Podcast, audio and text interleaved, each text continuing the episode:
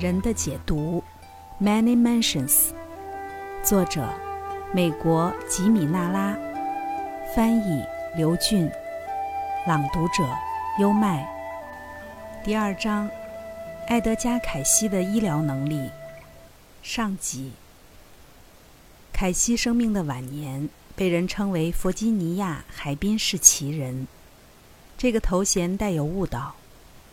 尽管成百上千人在他的协助下获得了非凡的治愈，他的事迹中不存在手斧病除的奇效，没有神迹的显现，也没有仅靠亲吻衣角就可抛下的拐杖。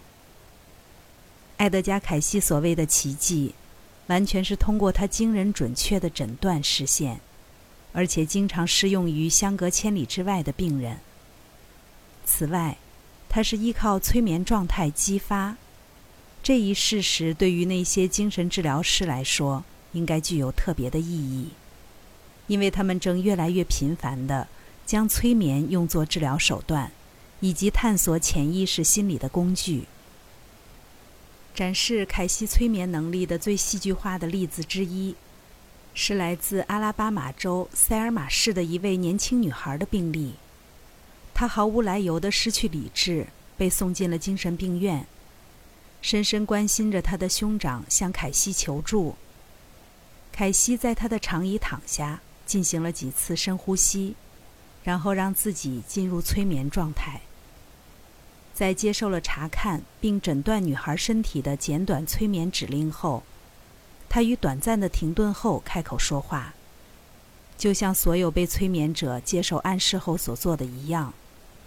但是与大多数被催眠者不同的是，他仿佛具备了 X 光眼一般，能够对精神错乱女孩的身体状况予以概述。他说，他的一颗智齿受到挤压，并碰到了大脑中的一根神经，拔除那颗智齿将解除压迫，使女孩恢复常态。后来，女孩去检查了他所描述的口腔部位。之前未被考虑的挤压病状被找到了，适当的牙科手术使女孩的神智彻底复原。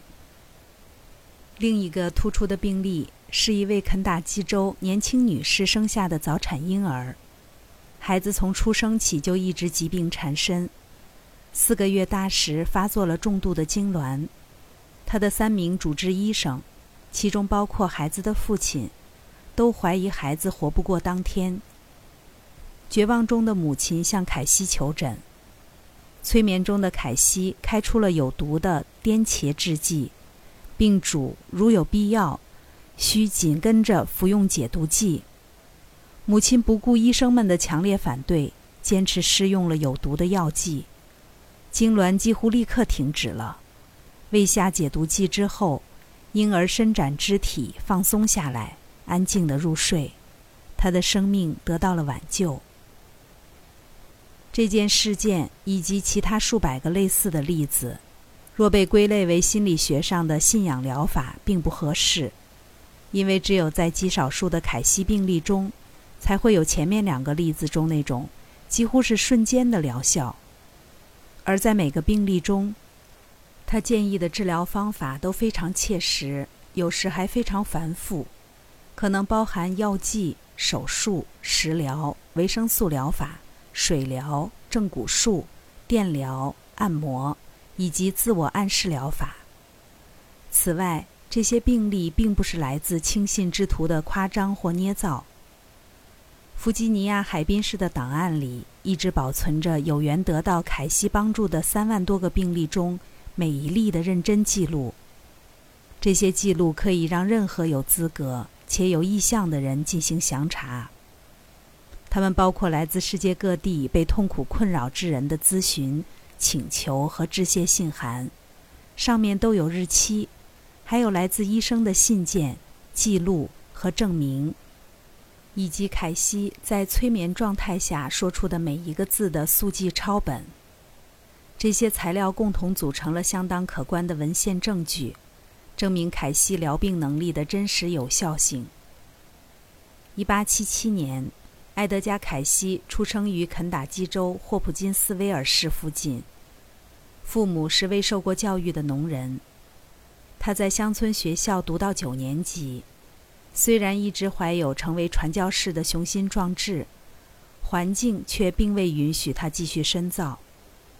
农场生活并不能吸引年轻的凯西，他迁往城市，先是在一家书店当店员，后来成为保险推销员。在他二十一岁那年，命运发生了荒诞的转折，进而改变了他的人生。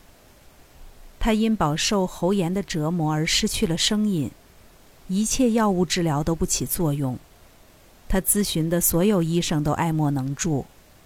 由于无法再继续推销员的工作，年轻的凯西在父母家中住了近一年，为看似无法治愈的疾病消沉沮丧。最终，他决定从事不太依赖语言的摄影行业。在给摄影师当学徒期间，一位名叫哈特的云游四方的娱乐家和催眠师来到本市，在霍普金斯维尔剧院中举办夜场演出。哈特听说了凯西的病情，提出试用催眠方法为他治病，凯西欣然同意。但这次尝试仅在凯西进入催眠的一段时间内成功。他能对哈特的暗示指令做出反应，并以正常的声音开口说话。但是在被唤醒之后，失声的病状顽固重返。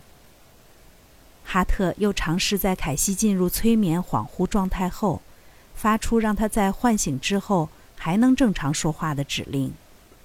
虽然这种被称为后催眠暗示的手法常能生效，并曾帮助无数人战胜了过度吸烟和其他陋习。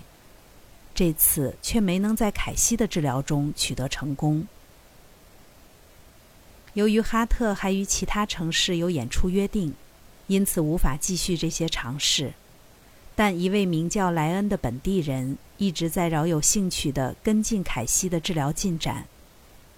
莱恩本人正在研究催眠暗示疗法和正骨术，并且也是一位富于天分的催眠师。他询问凯西，可否在其仍未痊愈的喉咙上尝试自己的治疗技术。后者对于任何可能恢复声音的实验都欣然应允。莱恩的想法是向催眠状态下的凯西暗示，让他自己描述身体失调的性质。说来也怪，凯西对莱恩的指令完全照做了。他以正常的声音开口，这也是在响应莱恩的提示，叙述自己声带的病情。是的，他说道：“我们可以看到这具身体。”他在此处及其后的解读中，都采取类似社论语气的“我们”。在通常状况下。这一个体无法发声，这是由神经压力造成的声带下部肌肉局部瘫痪所致。这是由心理因素导致的生理异常，在潜意识状态下，暗示其增强患处的血液循环，或可移除病变。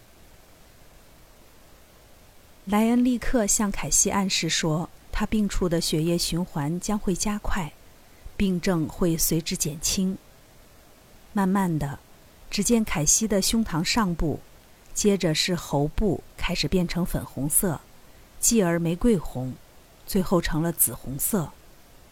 大约二十分钟后，这个沉睡中的人清了清喉咙，说道：“现在没问题了，病症消除了，请给出让血液循环恢复正常的暗示，并说身体会随之醒来。”莱恩按其建议发出指令，凯西醒了过来，在患病一年多后第一次开始正常说话了。在其后的数月间，他经历了偶尔的复发，每次莱恩都给予相同的关于血液循环的暗示，而症状也都随之解除。对于凯西来说，这件事本就可以结束。但莱恩却意识到了它所蕴含的启示。他熟悉催眠术发展史，想起在现代催眠术之父麦斯麦的后继者法国的帕西格的早期经历中，曾有过与此类似的事件。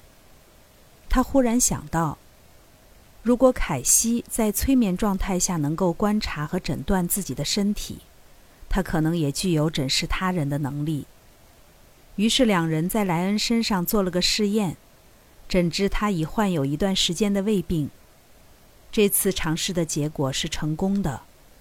催眠中的凯西描述了莱恩身体内部的情形，并提出治疗建议。莱恩十分高兴。这些描述完全符合自己所知的症状，也与数名医生提供的诊断一致。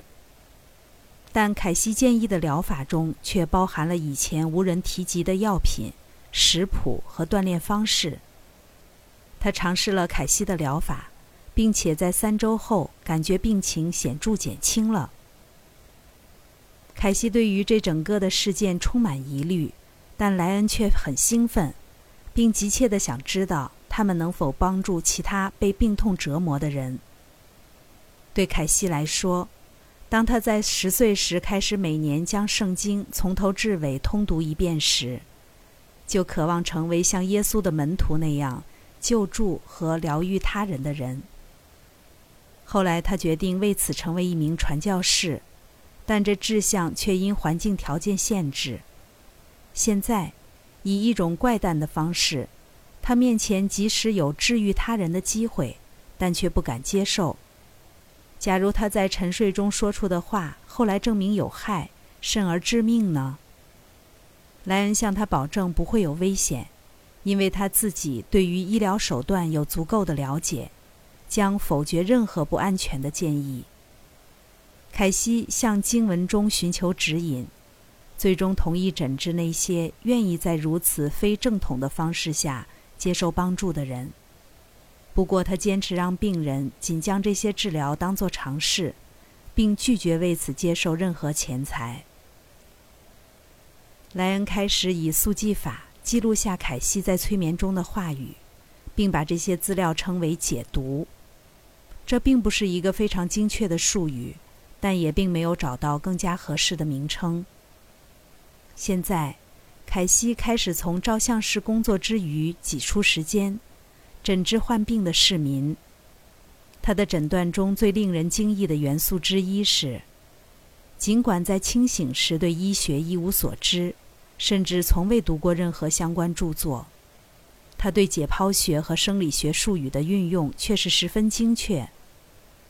而对于他本人来说，最感诧异的是。人们因照着他的说法去做而确实获益这个事实。他对莱恩的病例持有怀疑，因为那也许只是莱恩一厢情愿的想象，让他相信病情好转。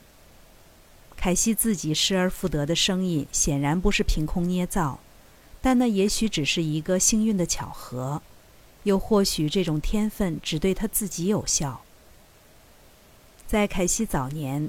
他持续不断地与所有这些怀疑做斗争，疑虑后来逐渐被无法辩驳的事实打消，因为即使是对那些据称不可治愈的病例，凯西提出的疗法也都一一生效。